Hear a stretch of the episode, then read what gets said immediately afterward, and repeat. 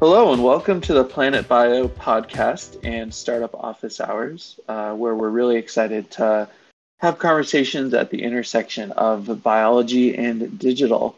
The usual brief disclaimer, Planet Bio and the podcast are not affiliated with any organizations or institutions. Any views expressed are those of who expressed them. And this is a recorded session. So just keep that in mind. If you would not like to be recorded, then, please don't speak up if you're here joining us today. Wonderful. So today we have myself and Alexa Goldman, and then joined by our special guest, Helena Mistry. Welcome, everyone. Hello. Awesome. To get started, Helena, thanks so much for joining us. Would you be able to provide us with an intro of where you are now and how you got there? Yeah, I like to say that I'm a scientist that went into business development. So a little bit about my background is that I did my PhD in pharmacology. I'm originally from Canada, so I did it at the University of Toronto. At the end of my PhD, I wasn't quite sure what I wanted to do, and I came to Boston almost 12 years ago to postdoc at the Dana-Farber Cancer Center. I was really in a rock star lab, kind of when you're a grad student reading papers from those big labs and you think to yourself, I would really love to be there one day. So that's what really brought me to Boston quite a while ago. I was a postdoc for 3.5 years. My project at Dana-Farber was really translational, kind of doing this pre-IND workup. And I published a first author paper in 3.5 years. Being in the Boston-Cambridge area is just so exciting. There's lots of great science, especially in industry. It's really a hub here. And that's how I got really interested in joining industry. And so after I published my first author paper, I went off into industry here in the area where I am. And it was really an entrepreneurial role, the first role that I had. I worked for a small startup. And I was the application scientist in the startup. And so being the application scientist kind of gave me a foot into business development where I was half technical, half forward facing. And I had never had a role like that before. I was always, deep within a lab, very technical, behind a closed door, in a microscope room for an entire day sometimes. And so that experience helped me understand that I really liked being forward-facing. I really liked talking to other scientists and kind of pushing the business.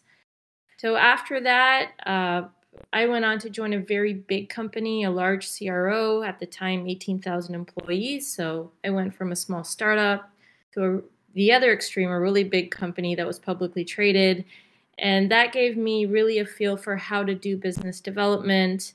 At the end of my first gig, the small startup, I thought I could either go back onto the bench or I could continue in the forward-facing role, and I decided to continue in a forward-facing role.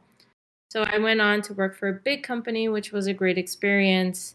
And since then, I have gone on to work for 2 other startups, not quite as small as the first startup, and really enjoyed kind of wearing many different hats and pushing the business while leveraging my science experience. That's so cool. Thanks so much for going through that with us. And welcome to everyone who's joining us. Again, just a quick reminder, this is a recorded session. So if you'd like to not be recorded, no, you don't need to speak up. Otherwise, if you'd like to ask a question in the chat window on the side, please do. Otherwise, you can also request us to speak and we'll take you off mute. Helena, I'd love to understand a little more of, how was that transition from academia into the startup world? I mean, that was probably a pretty big, big jump. It's a huge transition, and it's a fun transition for me. I really like the startup world. I think in academia, well, before I made the transition, I had kind of a career mentor here in the Cambridge area that told me it would take about a year to really make that transition mentally and to really think like a startup industry person. And I didn't believe her at the time. I thought that was a really long time. And I think that is about accurate. When you're in academia, you're so focused on publishing papers, writing grants, getting funding, and you're selling your science, which is a really great skill to have. But you're so focused on doing really cool science that really interests you. And then when you're in a startup, you're doing something innovative, you're iterating, you're failing fast, as lots of people say. And you've got to really have this thick skin where you just keep getting up and you keep going. But there really is like a profit side to the business that you have to think about, which I think when you're in academia, it is really the same thing. I mean, you're trying to go out and get funding, but it's just different. The way that you think, the way that you phrase things, being in a company, and then being in a smaller startup or even, you know, I've been in a startup where it's 10 people, where it's 20 people. In my last role at Unlearn, it was 55 people. But it's just quite a different environment where you have to wear many hats, you have to roll up your sleeves, you have to be able to iterate, you have to be able to fall down, you have to keep going, and you have to constantly communicate outwardly. Thanks so much for digging into that with us. I really like that advice. Right? So, you know, it takes a year. I think in my experience getting into industry, it felt that way as well. I guess, you know, for folks who are listening and are thinking about making that transition from academia into startups, any advice in getting ahead of that curve and maybe shortening that time for the transition? In my first role, you know, I was really naive and I jumped in and I learned a lot in that role. But when that role ended, what I found is I became kind of jack of all trades, master of none. And that's why I went on to work for a large company after that, because I really wanted to have some direction and to work in a company where everything just runs, that, you know, it's been around a long time. You have a question, somebody has an answer, and that answer is usually correct. And so that's why I went on to join a large company afterwards and really gain those stripes. To this day, when I do work, I think about when I was at that larger company, and I think about how we did things, and it helps me, you know, in my day-to-day role. So I think that made me more efficient. So the advice that I would give is, you know, I think tech transfer offices are a great place to start for academics like postdocs who want to get more into business development. I also think just have that in mind. There's nothing wrong with joining a startup off the bat, but it is also great to go and join like a larger company, get some more direction, understand how it is to work in those bigger corporations, and then kind of gain those stripes, and then you can go off and do wilder, crazier things in a smaller company. Wonderful. Thanks so much. And we do have a question here in the chat from Tyler. Thanks, Tyler. So, Helena, you know, given your experience in the science side and on the business side, the question is, can you speak to some effective strategies for building customer relationships with big pharma companies? And can you provide any examples? Yeah, selling into big pharma. As an example, at Unlearn, we created large partnerships with mid-size and large pharma. Selling into large pharma can be quite challenging. There are lots of players at stake. It's unclear sometimes who the decision maker is. When you think you have or you know who the decision maker is and you're moving forward, sometimes these deals, they can get nixed last minute because there's someone higher up for some reason has made some kind of decision to change whatever was the initiative within the company. And deal cycles can be quite long. They can be 6 months, 12 months, they can be over a year. So you have to be quite persistent. And I have found in large pharma, it's not always the case, but sometimes, you know, they want to start off slow and give you like a smaller deal and then see how your team performs and take that information back in-house and then decide to give you a larger kind of opportunity to work together. Also, when it comes to large pharma, you know, oftentimes, especially in the Boston-Cambridge area, a lot of folks know each other. So warm introductions really help. Leveraging your science background really helps. I think that sometimes scientists can think that you're a salesperson and there can be a negative connotation with that. And so being a scientist and being able to speak their language and leverage that can really help. The last piece of advice I would give is that generally salespeople, you know, in business development means many things, you know, it's a broad umbrella of what that really means. So when I was at Unlearn, I was creating large partnerships with pharma, and sometimes salespeople, they just talk a lot. And so listening to your potential customer is really important. Just let them talk. You will learn a lot while also pushing the business. And that's really a fine art. And also not being such a scientist. I think there's a book written on this, like Stop Being Such a Scientist, where unlike in academia, when you give a talk, you can get into quite a scientific discussion that can look heated or look tense, and that's normal, and no one takes it personally. But in these types of roles, you're not trying to show someone more and more data and try to convince them that they're wrong and they should buy your solution. At the end of the day, scientists are people too. They tend to be emotional beings. You're trying to understand their problem, empathize with them, and provide a solution that is going to make their life easier, is exciting scientifically, is going to get drugs to patients. And you have to really remember that. And so you're not trying to win a scientific battle. Thanks so much, Helena. And we actually had a follow-up question from the chat as well. So who are some of the stakeholders and what types of stakeholders should we be aware of? It depends on your technology, and you have to really look at the titles of people. So when I was at Unlearn, really selling into clin development, the clinical development team, medical directors, oftentimes ops would be in calls, regulatory would be in calls. If it were a smaller company, the CSO would be on calls.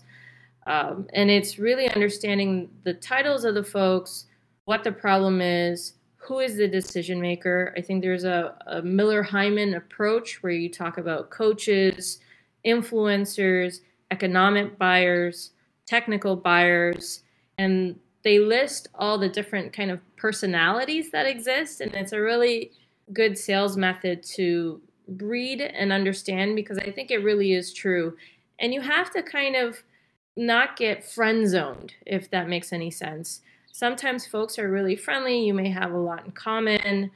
You may be both very passionate about the science, but a deal is not going forward. So you have to not get friend zoned, push the business, know when to let go.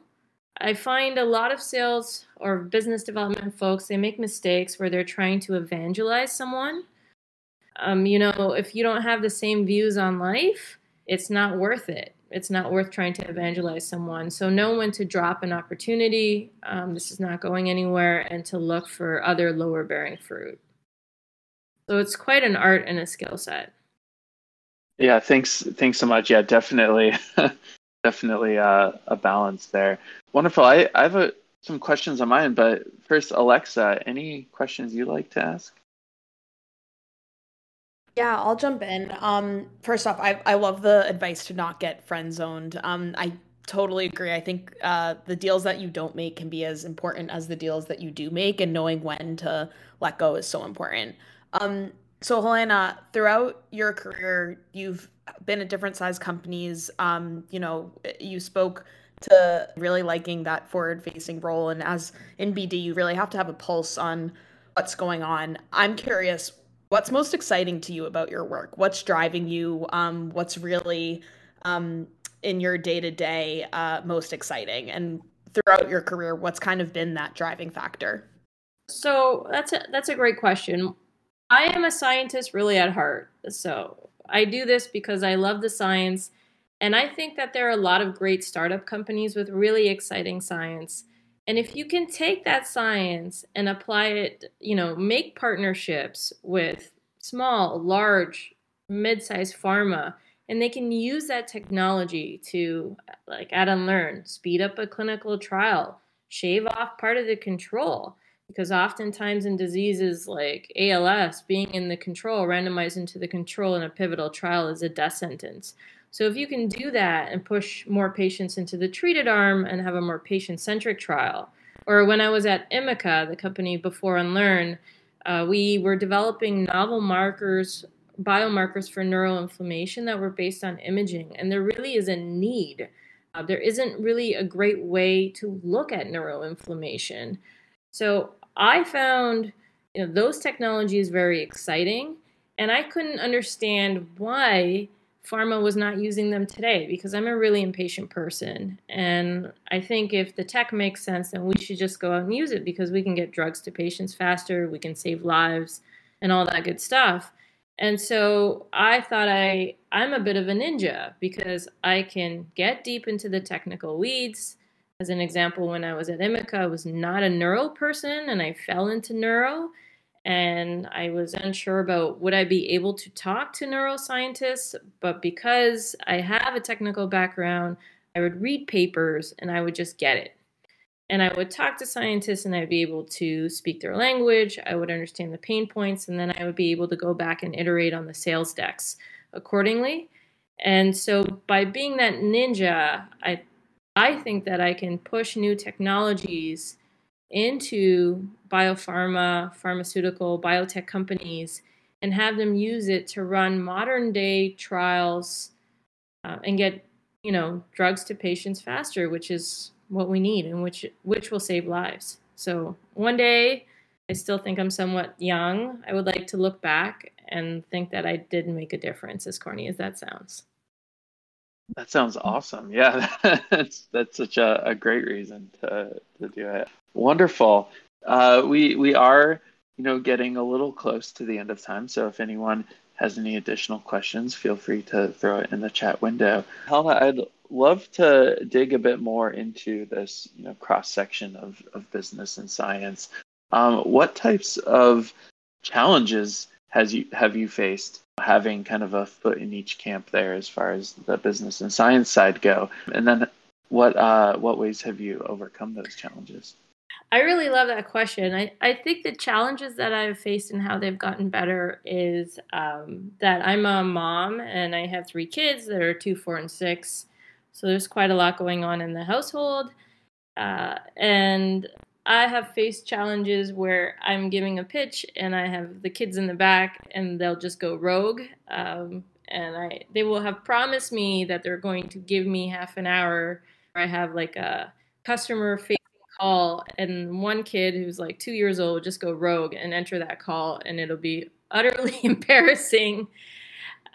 So these are challenges that I face, and you've just got to keep going. You've just got to go with it and just continue on with the sale. And one of the small positive aspects of having COVID or the pandemic has been that folks have become very empathetic towards that. We kind of parent out loud, our personal lives invade our professional lives, and folks seem to be cool with it. And I think that's, you know, amongst many challenges of trying to balance everything and work-life balance, parenting, having kids, having things go wrong. I think that's been one of the main challenges and a small benefit to the pandemic. That's awesome. Yeah. And definitely, you know, as you said, right, a big part of all of our lives and our working lives. Cool. So we are getting near the end of time here. Any final advice you have for folks that are listening, maybe thinking about getting into the startup world, or maybe thinking about going from the science side to the business side? any advice. I would tell people to try it if they think they're really interested. There's no harm in trying a role. And then if it doesn't work out for you, I think if you have a really strong science background, you can easily go back onto a technical role, like on the bench. I mean, you have one life to live. So that's always my advice to folks. I think I wanted to mention, we talk a lot about careers, but we're not, one-dimensional folks. Like I mentioned, I do have a family. Being in a lab is very difficult when you have little kids. And one of the nice aspects about BD is it gives you a chance to kind of have a career and also have, a personal life, because you can, there's a lot of remote work. There's a lot of flexibility in the scheduling. And I think that's really nice, especially for women. And it also, when you do a deal with a company, it is very exciting, and it gives you kind of a headway into the company. Like there's something that you can point to that has impacted the company quite a bit, especially startups, because every deal that gets done really can make or break a startup. And it's just rewarding to be able to say, I created this partnership with X company. They used the technology. It resulted in X, Y, and Z to benefiting patients. And that has been really rewarding to me. So if that excites you, I would suggest people give it a try. Thanks so much. That's really insightful, and I think really helpful advice for everyone who's listening. Well, thanks again, Helena, for joining us. This was wonderful. Thanks to all of our listeners who joined us today to ask questions in the chat window. And thank you for joining us. That does it for today. We'll see you next time.